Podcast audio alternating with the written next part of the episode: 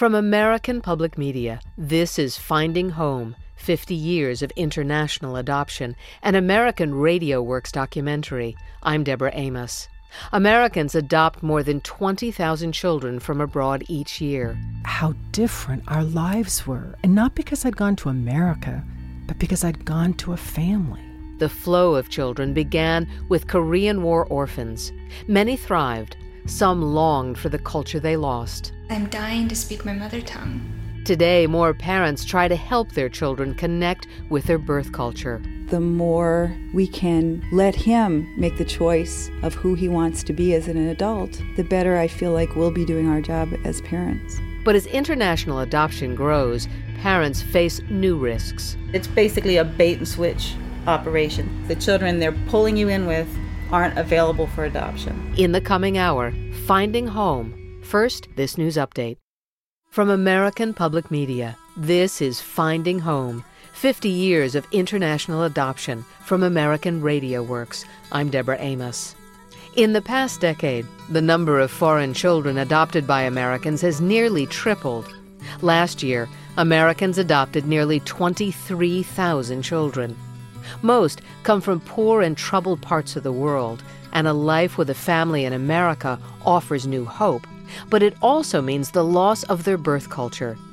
50 years of experience with international adoption has led to new approaches in bringing up a multicultural child. The success of international adoption brings perils too. The past few years have seen an explosion in adoption groups and companies competing for clients, often over the internet. Many companies are honest, but when they're not, it's hard to stop them from preying on families eager to adopt. Michael Montgomery reports. Two years ago, PJ Whiskeyman was trolling the internet when she chanced on some striking photographs of children. They were on a website devoted to finding homes in America for orphans overseas. I was completely a novice. So I just started looking through, and uh, before I knew it, I uh, saw a couple of girls that I guess my heart just went out for, and uh, it went from there. Whiskeyman lives in Lititz, Pennsylvania, with her husband and four of their six children. The other two are grown. Whiskeyman is 46 and a writer. Even with such a lively household, the images of the orphans nagged at her. It was as if she could see the girls sitting on her living room couch and hear their voices. This is Vika. She looks a lot to me like our daughter. Uh, like she would be a little older sister for her. She would have been. A little impish smile and just something about. I can't explain those things. You know how the heart is, it works different than the mind. Their attachment to the photos led Whiskeyman and her husband, Mike Bard, to try to adopt the girls, and that led them to the California adoption company that posted the girls' photos on the internet, Unona USA. We fell in love, and when I called Unona about these girls, you know, the first thing they told me the day I called them in November was, "Oh, well, there's some other parents who have expressed interest in those girls, and you better send your down payment immediately if you want, because the first one to get their money in will be will hold the children for them." And I remember, you know, calling Mike and we scrambled to get it was like a Friday to wire them the first down payment of like $7,500 to hold these girls. The family took out a second mortgage on their home to cover the costs and signed a contract, all without ever meeting a Unona representative and with only scant information about the girls. That's not unusual today in the world of international adoption. As the number of overseas adoptions has exploded, so too has the number of companies battling for business across the country, often in cyberspace. It's a market worth hundreds of millions of dollars each year. It's a significant amount of money. Trish Maskew is president of Ethica, a group that lobbies for better rules governing adoption. Maskew says as the adoption industry has expanded, government regulations have not kept up. We like to say that your neighborhood health club is probably more heavily regulated than anybody who's doing adoption in the United States. Maskew says most adoptions are set up by reputable companies and work out well. But there have also been scandals involving child trafficking and internet scams that prey on prospective parents. PJ Whiskeyman traveled to Ukraine with her husband, expecting to return home with two new daughters. But instead, they could never locate Vika, the girl with the smile. The other girl wasn't available either. The couple refused to consider other children and returned home empty handed. We got suckered in We would never have gone if it hadn't been for the picture and the promise. Many large adoption agencies no longer post orphans' photos on the internet, but not Unona. The company maintains more than 20 different websites with pages and pages of orphans' photos, flashy graphics, and mood music. Company president Ivan Jerdev insists the photo listings are necessary to link up prospective parents and orphans. That's the very good instrument to find the parents because the parents want to see the child, to have information the, the photo listings that are up, those kids are available. They're not advertisements. Yeah, no, they are available. The child is available at the moment we sign the contract. That seems clear enough, but then Jerdev adds a big catch.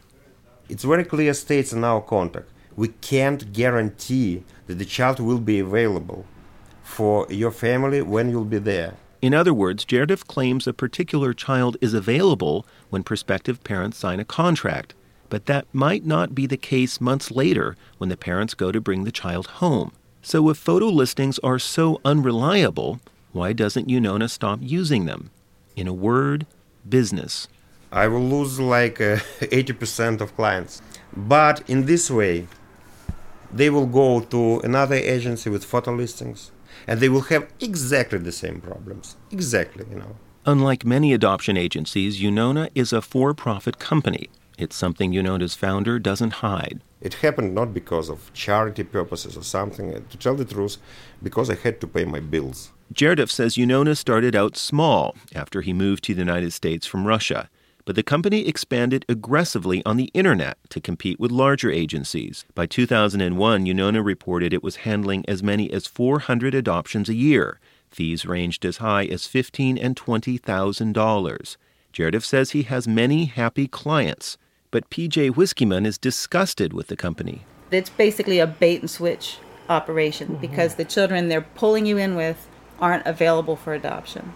Since posting her story on the internet, Whiskeyman says she's emailed or spoken with dozens of other families who say they were duped by Unona and are out thousands of dollars. They include Mary Purdue, Purdue is 55 and a machine operator in a factory in Cedar Rapids, Iowa. She's divorced with two adult daughters, but always had wanted a son. Four years ago, Purdue came across the photo of a boy on a Unona website. Why he was cuter than the next guy, he just struck me. Just a, a real thick head of hair and dimples and just a, a smiley, happy little boy. Victor was a seven year old boy living in an orphanage in Russia. Purdue signed a contract and placed a deposit to put Victor on hold. Then the problem started. Unona began losing documents and failed to return emails and phone calls. Hello, this is Mary Purdue. Oh, hi, Mary. Did so Purdue started recording her phone calls to Unona. I didn't go into this thinking I was going to have somebody hold my hand 24 hours a day. Oh, yeah. But I did expect information and honesty, maybe? Purdue soon discovered some secrets about Unona. On her contract, Unona was listed as an adoption agency, but Unona wasn't a licensed agency at all. The company operates through a loophole in California law that allows so called facilitators to arrange adoptions for families across the nation, virtually unregulated. Purdue also heard that Unona was using bribes for judges overseas. She asked the Unona representative who was handling Victor's case about payoffs. She told me that, that Unona had bribed the judge, and they're still not getting anywhere with her. But you know what, Mary? Kazakhstan's judges are all bribed by us. Oh, sure. I know. It's everywhere. It's especially. Russia is kind of the same thing, but. Mary Purdue says she doesn't know whether the company paid off judges in her case. When Purdue finally was cleared to travel to Russia, she was told not to mention Unona to any officials and to take $9,000 in cash to give company representatives. At last, the Purdues brought Victor to his new home in Iowa, but their troubles were just beginning. Friday, July 25th, 2003.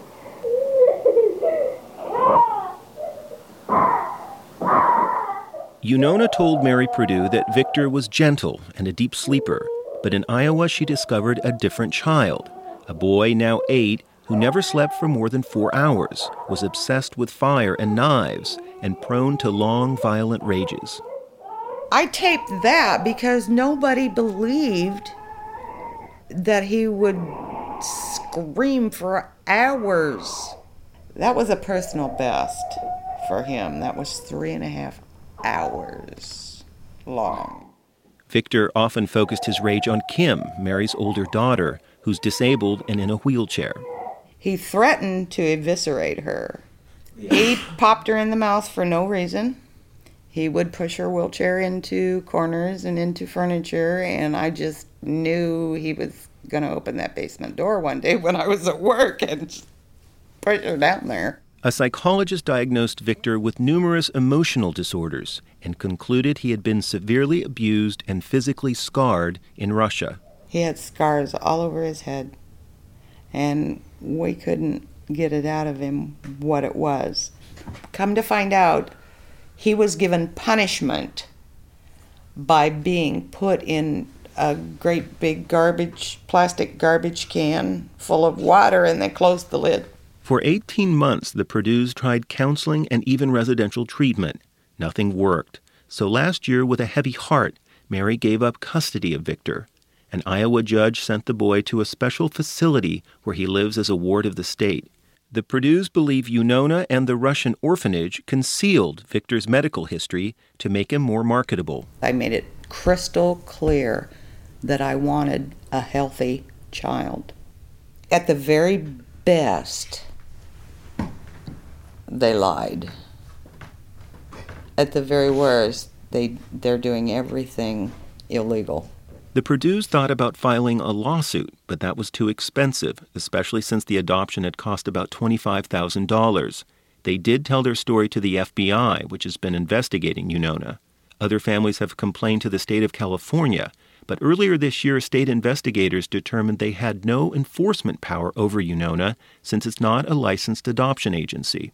Ivan Jerdev claims he's been cleared by the state of California. He says all risks, including the possibility that medical information about the child is unreliable, are enshrined in Unona's contracts with parents. But Jerdev doesn't deny using bribes. It's everywhere. It's reality. He says payoffs are necessary for all agencies in order to circumvent Soviet era laws and rescue children from wretched conditions. Jerdev says he's not violating U.S. law because independent coordinators make the actual payments. We don't pay, you know, but the coordinators, coordinators must go this, you know, and they pay. Yes, they have to pay to a lot of people bribes. That's the bribes. The money always find a way to go around. Bribes are a sensitive topic for other more established agencies. Many have signed a voluntary code of practice that forbids such payments. But many of those same agencies routinely require adoptive parents to deliver large amounts of cash when they travel abroad without saying where the money is going. There really is no accounting for most of the money that goes overseas. Ethica's Trish Maskew. Whether that money is paid to an official, to a family member, to a facilitator, to pay you know, a middleman somewhere to find a child. There are all kinds of schemes. That is trafficking. We're, we're actually using money to move the child through the system. Maskew says the U.S. has laws against trafficking and bribes, but they're rarely applied to adoptions. New laws could close loopholes for companies like Unona. The United States has signed the Hague Convention on International Adoption. Based on that treaty, the U.S. is drafting regulations that would require agencies to be more open about where their money goes and about orphans' medical histories.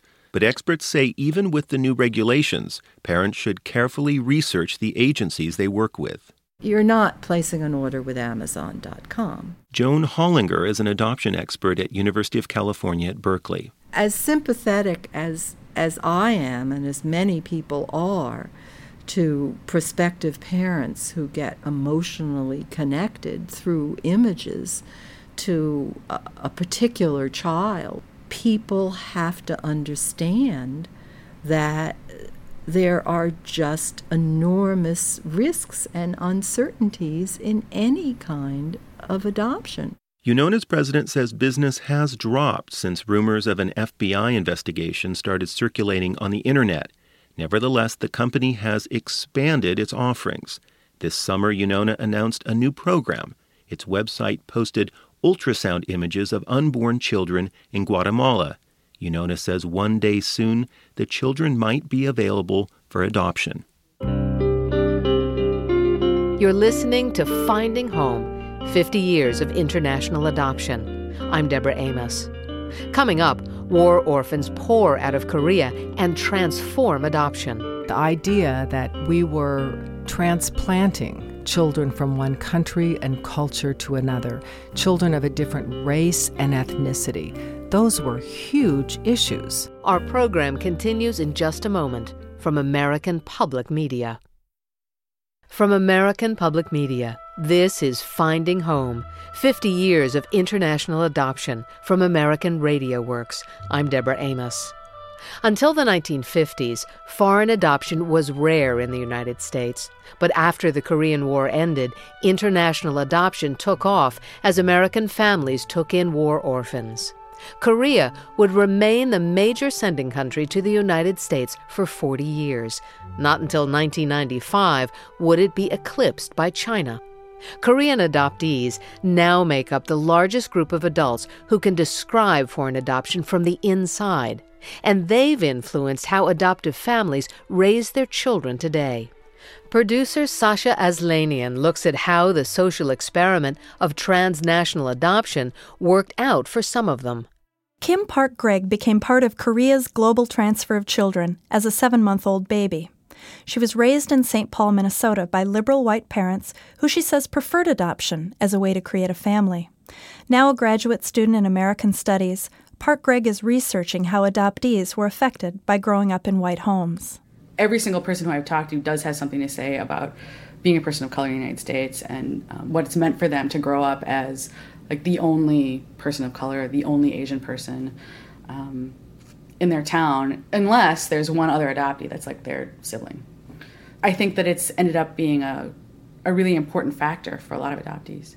Park Gregg says until recently, research on adoption has focused on the parents and their needs. She's part of a vanguard of researchers trying to see things from the adoptee's perspective. She sifts through old files at the Social Welfare History Archive at the University of Minnesota. There were a number of things that I found in these records that were really hard for me. There are descriptions of plane loads of children leaving Korea in the 1950s to be adopted by people who had never met them. The parents to be weren't screened by anybody other than the family minister. Then they have a huge set of files on Harry Holt. And there's some really juicy stuff in those. Harry Holt was a retired farmer and an evangelical Christian from Creswell, Oregon. When he and his wife Bertha learned that the mixed race sons and daughters of American and British soldiers in post war Korea were starving, abandoned, and bullied in the streets, they felt called by God to help them. The Holts got a special act of Congress passed in 1955 to allow them to adopt eight children, six more than the law would have allowed. Much of the glory and controversy in the early days of Korean adoption would center on Harry Holt. A mighty big trip for some mighty little folks begins in Seoul, Korea, where a dozen orphans board a plane for the United States. Most of them are being adopted by an American after five months of red tape. Harry Holt, 50, has six tots already, is adopting eight tiny Koreans and taking four to other Americans. Holt got a tremendous amount of media coverage and was flooded with requests from other families. In her memoir, Bertha Holt writes that visitors constantly showed up at their home in Oregon to talk with her husband about how they could adopt a child. She writes, Harry could never say no to any of these visitors because he could not forget the tiny, outstretched arms of the children still in Korea. He continued to adopt children and bring them back by the plane load to other Christian families waiting back home. Meanwhile, a watchdog group called International Social Service, or ISS, was keeping careful tabs on this new frontier of adoption. So, this is like newspaper accounts that kind of talk about Holt going off to get all these kids. Um, I'm sure at ISS they're like, what is going on here? I think that they were very suspicious. Okay, so this is um, Susan Pettis. She documented a lot of the stuff in these files during these years. And it's really funny because through looking at these files, I really like her. I really started to like her a lot. I'm Susan Pettis. Uh, I live here in Medford, New Jersey, in a, a retirement community. Since I'm almost 93 years old, it's a nice place to live.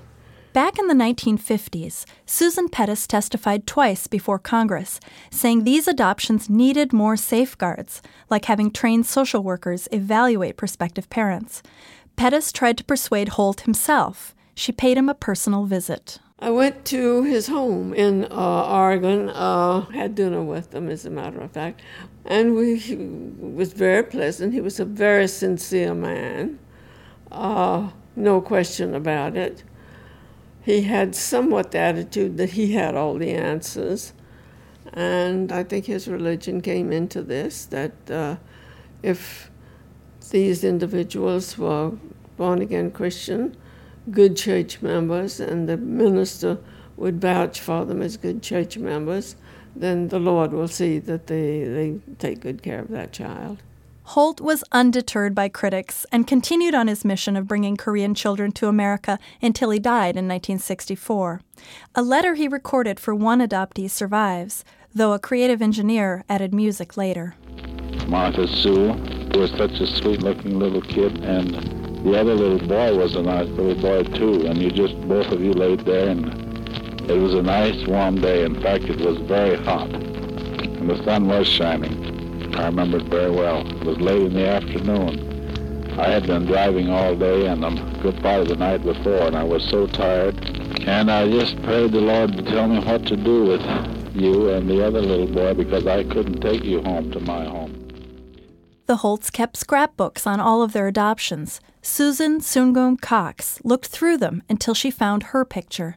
She was child number 167. She came to America in 1956. I was almost four years old when I was adopted, and I feel particularly grateful to have as a part of my story having known Mr. Holt briefly as a child and actually living in an orphanage in Incheon. And one day the orphanage director called and said, We have more babies than we have beds. Can you help us?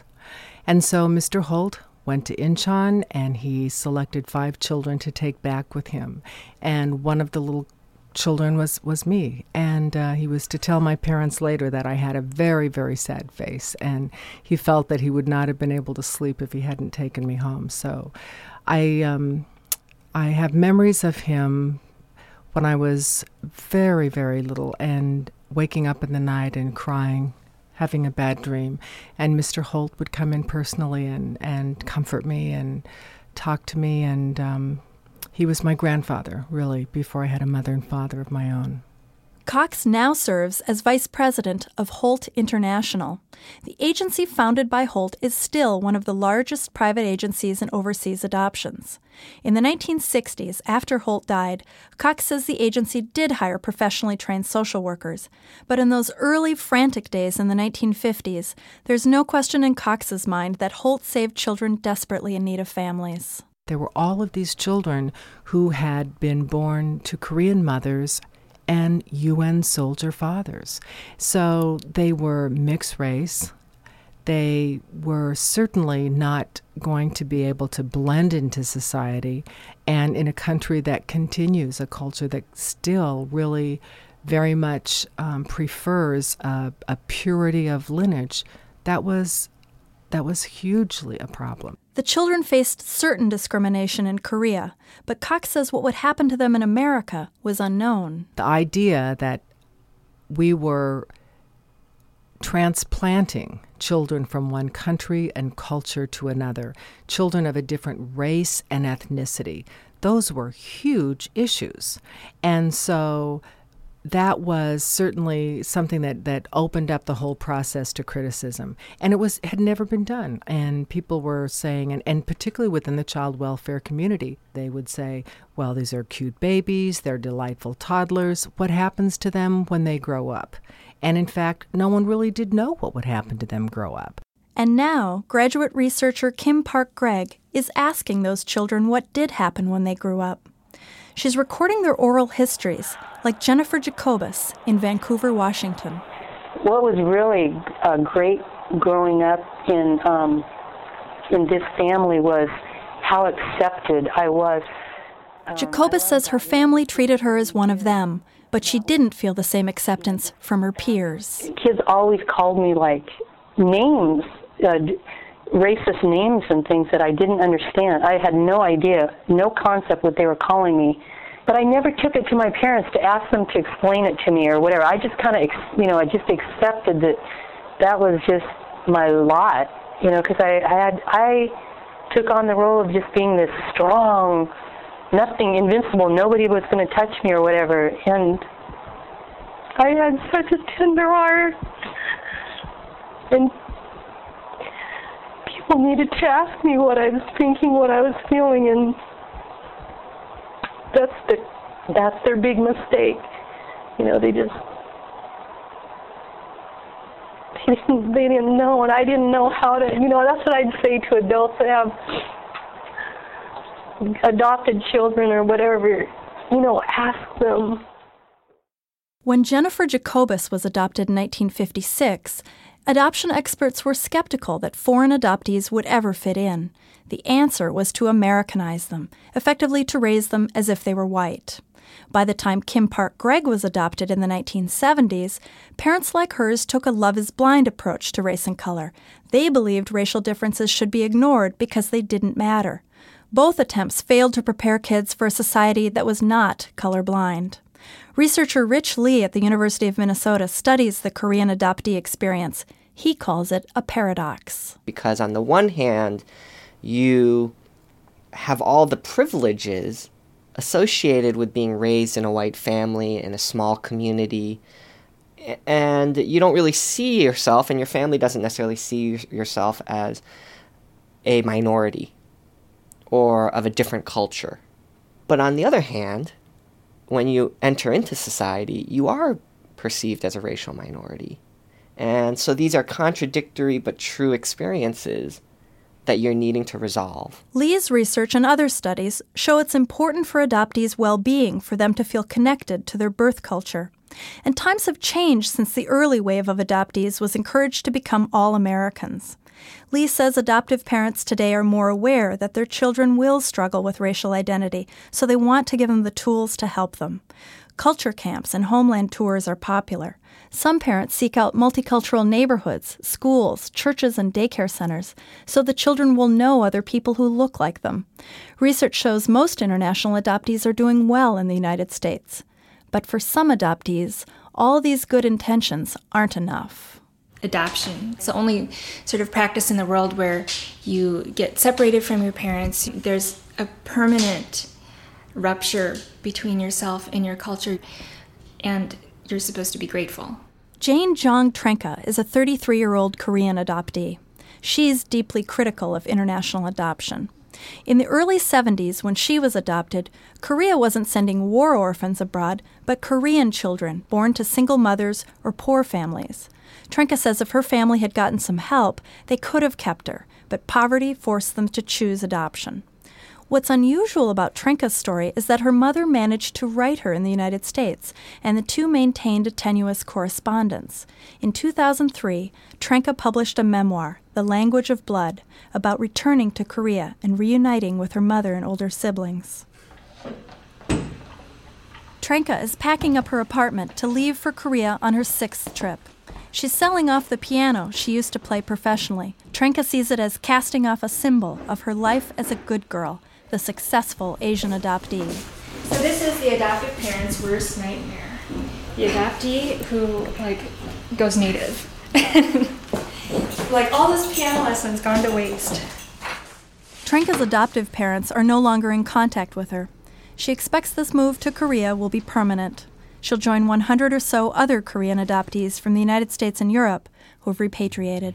It comes from not an exciting tourist mentality. It's not like I'm doing this for my leisure. It's because I'm dying to speak my mother tongue, you know? And the only way I can do it is to go to Korea. It comes from a place of great pain. Hello, this is Jane Trenka. It is June 24th, 2005, and I am recording from Seoul, South Korea. I'm in my goshitel room at the top of the hill in the Shinchon neighborhood behind the McDonald's. One of my my missions that I do when I'm out and about is tell people that I'm adopted. And the phrase for that is 입양인입니다. I'm an adopted person. And I was kind of mad at myself today because I sort of forgot to say that. I was shopping and a woman asked me where I was from. So I told her, 미국에서 왔어요. I come from the United States. You know, dumb. I was mad at myself because that's that's an easy out and I want people to know that we exist. How amazing is it? I think that 150,000 to 200,000 Korean children have been sent away from Korea for 50 years, and still I run into someone on the street and I look Korean and I don't speak Korean, and so they would assume I'm Japanese? Like, what's that about? Maybe people don't know that we exist. Trenka says she's making a new life for herself in Korea. By day, she writes, teaches English, and learns to speak her mother tongue. But at night, she dreams of America. Susan Cox of Holt International was adopted from Korea 16 years before Trenka. Cox accepts that as a mixed race child, she could not have remained with her mother. She says her mother tried to dye her brown hair blue black to make her blend in, but finally placed her in the Incheon orphanage, where Holt took her to America.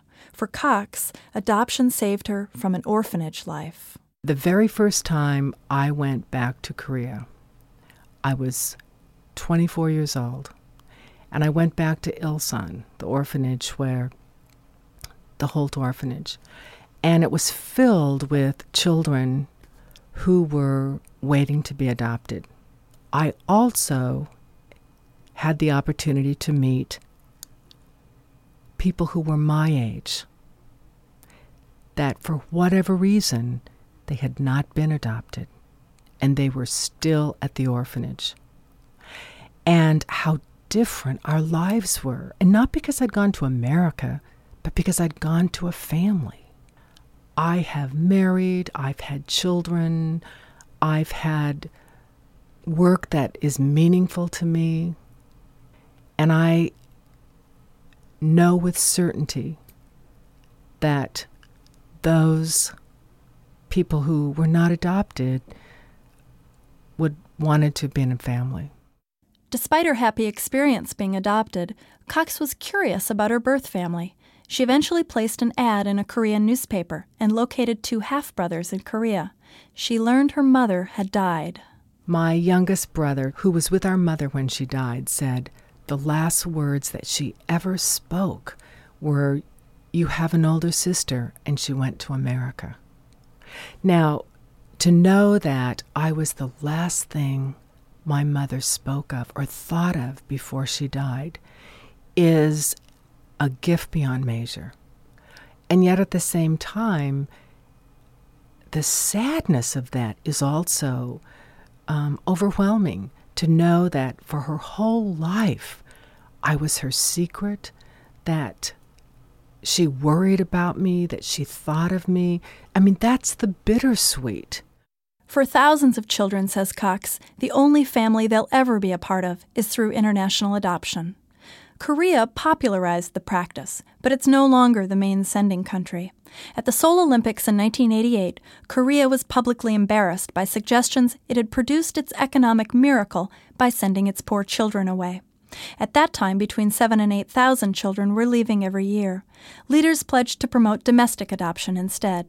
Today, about 1,700 Korean children are adopted in the United States each year, only surpassed by China, Russia, and Guatemala. You're listening to Finding Home 50 Years of International Adoption from American Radio Works. I'm Deborah Amos. To hear more entries from Jane Trenka's audio diary in Seoul and find more stories about adoptees revisiting their birth countries, visit our website at AmericanRadioWorks.org. We'd also like to hear your story of international adoption. Tell us at AmericanRadioWorks.org. Major funding for American Radio Works comes from the Corporation for Public Broadcasting. Our program continues in just a moment from American Public Media. This is Finding Home, an American Radio Works documentary from American Public Media. I'm Deborah Amos. Fifty years ago, many adoptive parents believed the best thing they could do for a child from overseas was to ignore that child's cultural differences to help the child become American. But today, more adoptive parents are trying to help their children to know their roots. Some families read books about their child's birth culture or go to culture camps. Some take homeland tours. But very few have relationships with the child's birth family. In fact, one reason people choose to adopt from abroad is so they won't have to deal with the emotional turmoil of sharing the child with a birth mother. But when Lori Stern and her husband Dan Luke adopted their son Diego from Guatemala, they decided to make his birth family part of their life. They hope to help Diego bridge the economic and cultural gap that divides the two families. As Lori and Dan prepared for their most recent trip, producer Ellen Guettler asked them to take us along. Lori Stern agreed to tell their story. Hi, everybody. Hey, Gabrielle, you made it. Hi, how are you? Look at the big girl.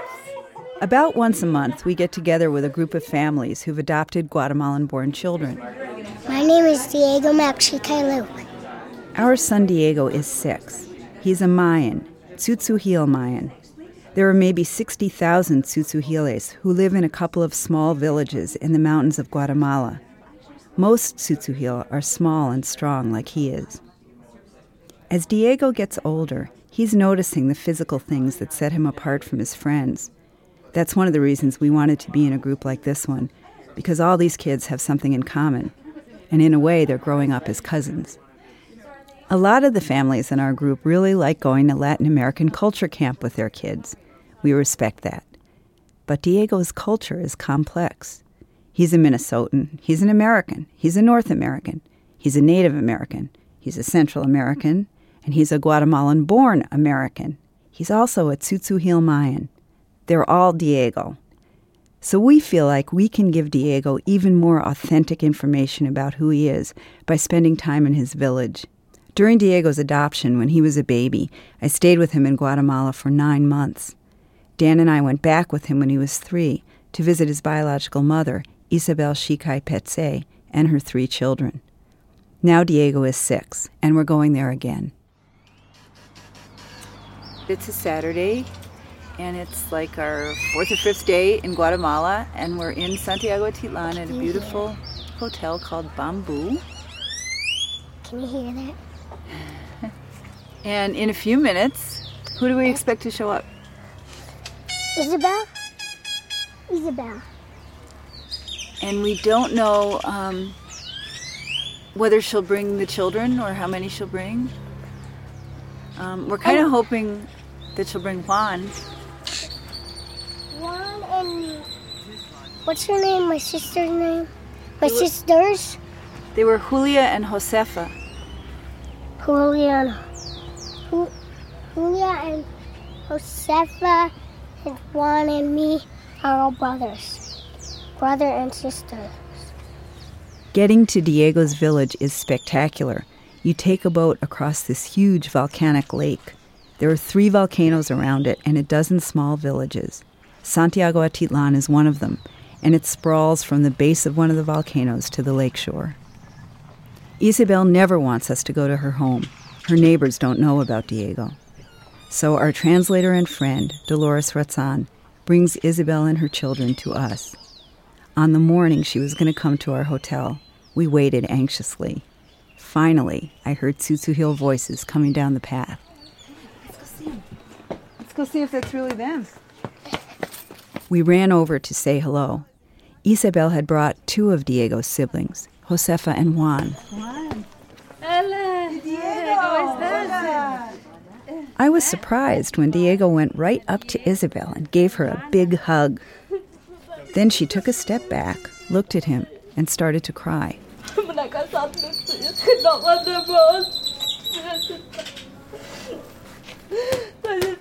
Later, when we asked Dolores about it, she said Isabel was wishing Diego's sister Julia could have been with us because Julia had loved seeing Diego so much. We'd found out just before we came that Julia had died several months earlier. When Isabel saw Diego, it made her feel sadder about losing Julia. I've asked Isabel many times why she placed Diego for adoption. She always says it's because she can't afford to take care of him. She lives in a cinder block room with a dirt floor. All she has is a clay pot, a grinding stone, and a thin mattress she sleeps on with the children. She says the children have the same father. I don't even know his name. He was in the military, and now he works as a truck driver in the town on the other side of the volcano. The way Isabel puts it, he comes and goes. At the hotel, she showed Diego, Dan, and me a photo of a man dressed in an army uniform carrying an assault rifle. Oh, Okay, Who's that? that is your birth father. What do you think? He's cool. He's cool. Do you like the uh, uniform and the gun? I love guns. I know you do. Diego was excited to play soccer with his siblings. He knew it was something they'd have in common.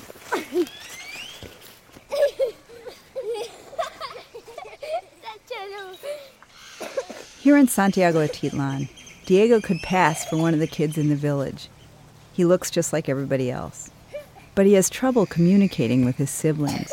He speaks only English, and they speak only Tzutzuhil. While the kids played, our friend Dolores helped us talk to Isabel. So tell me about the health of, of you and of Josefa and Juan. She works hard uh, for food every day. Yeah. So what what do you eat during the day? Sometimes she goes to to the mountain, and if she finds some wild herbs, that's what she brings to feed children. I wanted to know how Diego's sister Julia died. Isabel said she had stomach problems that got worse because of an infection or a curse, but it wasn't clear. A lot of times, Isabel tells me stuff that doesn't make sense. Still, every time we're together, I feel a bond of mutual respect and affection, and it seemed like visiting Julia's grave was something we ought to do together. Julia reminded me so much of Diego. She was so sunny, and she laughed exactly like he does.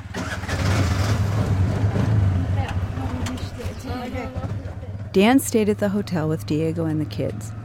Dolores, Isabel, and I got into a three wheel taxi called a tuk tuk.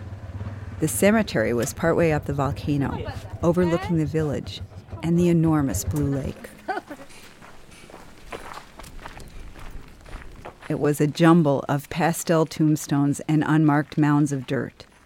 Julia's grave was covered with weeds. Isabel began yanking them out.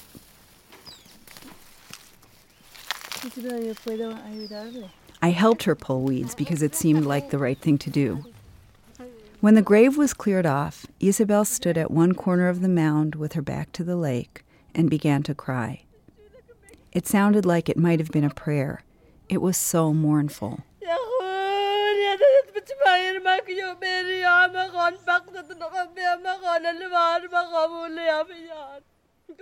Later, Dolores told us that Isabel was crying to Julia, calling out the memories they'd shared. She said poverty had always pursued them, that she tried to save Julia, but she couldn't. While we were at the cemetery, Dan and the kids were playing in the hotel pool. Dolores' son speaks Tzutzuhil and English, and Dan could hear him translating for Diego and his siblings. When we got back from the cemetery, Diego told us he'd found out the real cause of Julia's death, and it wasn't a stomach illness. One of my sisters died. I know how she died. Um, she stole. She was sick and she stole a mango, and um, her dad got really um out of control and he kicked her in the stomach and she died. But Diego, can you tell us how you found that out? Because you know when we asked Isabel about it, Isabel told us that Julia had been sick and died. Is it because you asked? So, did you say, like, what sickness did Julia have or something? Yeah, she that kind of stuff. Yeah, the way I remember it, you said, um, you said, what sickness did Julia have? And then they said, well, she didn't have a sickness. Her her papa uh, killed her. That's what they said. And then you said, what did he use? His a, foot. A gun or a knife or what? He used his foot. Right. And What was her grave like? Oh, well, you know, we have pictures of it. It was just a, a mound of dirt that was covered with weeds. So the first thing that we did when we got there is, um, especially Isabel was pulling up all the weeds to make the mound of dirt look nice. And Isabel was crying and maybe saying a little prayer. It was hard to understand. And what she said was was about how Julia was always so interested in you and excited when she heard you were coming to visit, and that even though Julia's in another place, we're here at the grave to tell you that Diego is here to visit, and we're thinking about you, and we know you were thinking about him. She said that. That's what Isabel said. Sad. are you being sad now, Diego? Okay. It's okay to be sad. It's okay. I I think it's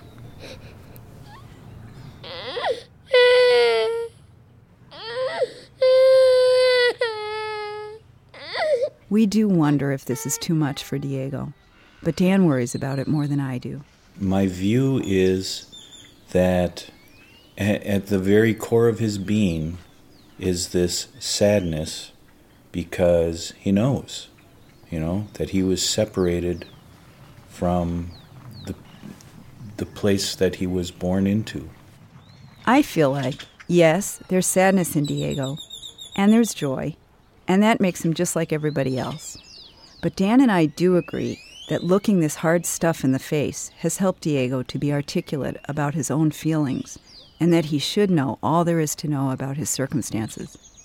Also, by being in Santiago Atitlan, Diego knows what it means to be Tzutzuhil. He feels it. The people in his village taught him his Tzutzuhil name, Atiko. They tell him, never forget, you are Atiko. Wherever you go in the world, know that you are Tzutzuhil, and that's something to be proud of. Ah. The last thing we did in Santiago Atitlan was to visit a god. His name is Maximón. You pay a little money to a kid in the village and you ask where Maximón is living at the moment. They take you to a dark, incense filled room. When your eyes adjust, you see a bunch of men, they're called the Brotherhood, guarding a life sized but legless wooden figure. Maximón has a mustache and at least one cigarette sticking out from a hole in his mouth. Diego sat down next to Dolores in front of Maximón, while the Brotherhood and the other visitors looked on. And this is uh, Maximo. They call he's the Holy Grandfather. This is the main god for the Mayan this village, the Mayan Tzutzuhil. And people come here, they worship Maximo. They want a blessing from him for a studying, for a job, or anything they want to do. Can you ask um, the people that own Maximón um, to tell them can I visit any time? Dahar kashat sra luch cha su ha kasht pa chu hik ne kolcha. Anytime he said, this is your home, you can come anytime. Diego, you can come anytime to visit. Gracias. Eh, Matios Chava, thanks to you. Can you say it? Matios Chava. Matios Chava.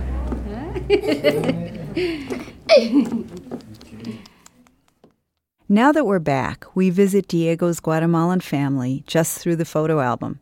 Diego pulls it out a couple times a month, even though seeing Julia and the others makes him sad. But he loves knowing his Tzutzuhil name, Atiko, and being in Guatemala made him want to learn Spanish. We're not sure how Diego will deal with the difficult stuff he learned on the trip, but so far He's been his usual soulful and resilient self. We're already talking about when to go back.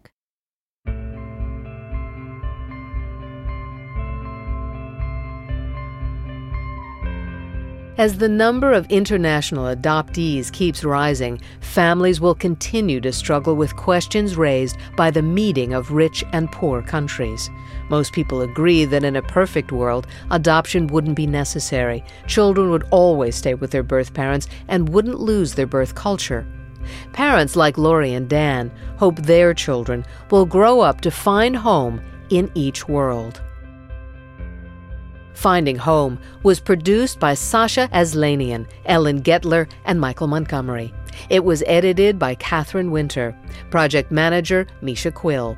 Mixing by Craig Thorson. Web production by Ochen Kaylan, Production assistance from Larissa Anderson, Carrie Byron, and Elizabeth Tannen. Special thanks to Melody Ing and Public Insight Journalism. The executive editor is Stephen Smith. The executive producer is Bill Buzenberg. I'm Deborah Amos. To see photos of Diego and his family and to listen to this program again, visit AmericanRadioWorks.org. There you can subscribe to our new podcast and email newsletter. You can also download this and other American Radio Works programs. That's at AmericanRadioWorks.org. Major funding for American Radio Works comes from the Corporation for Public Broadcasting.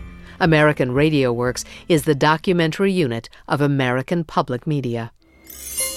American Public Media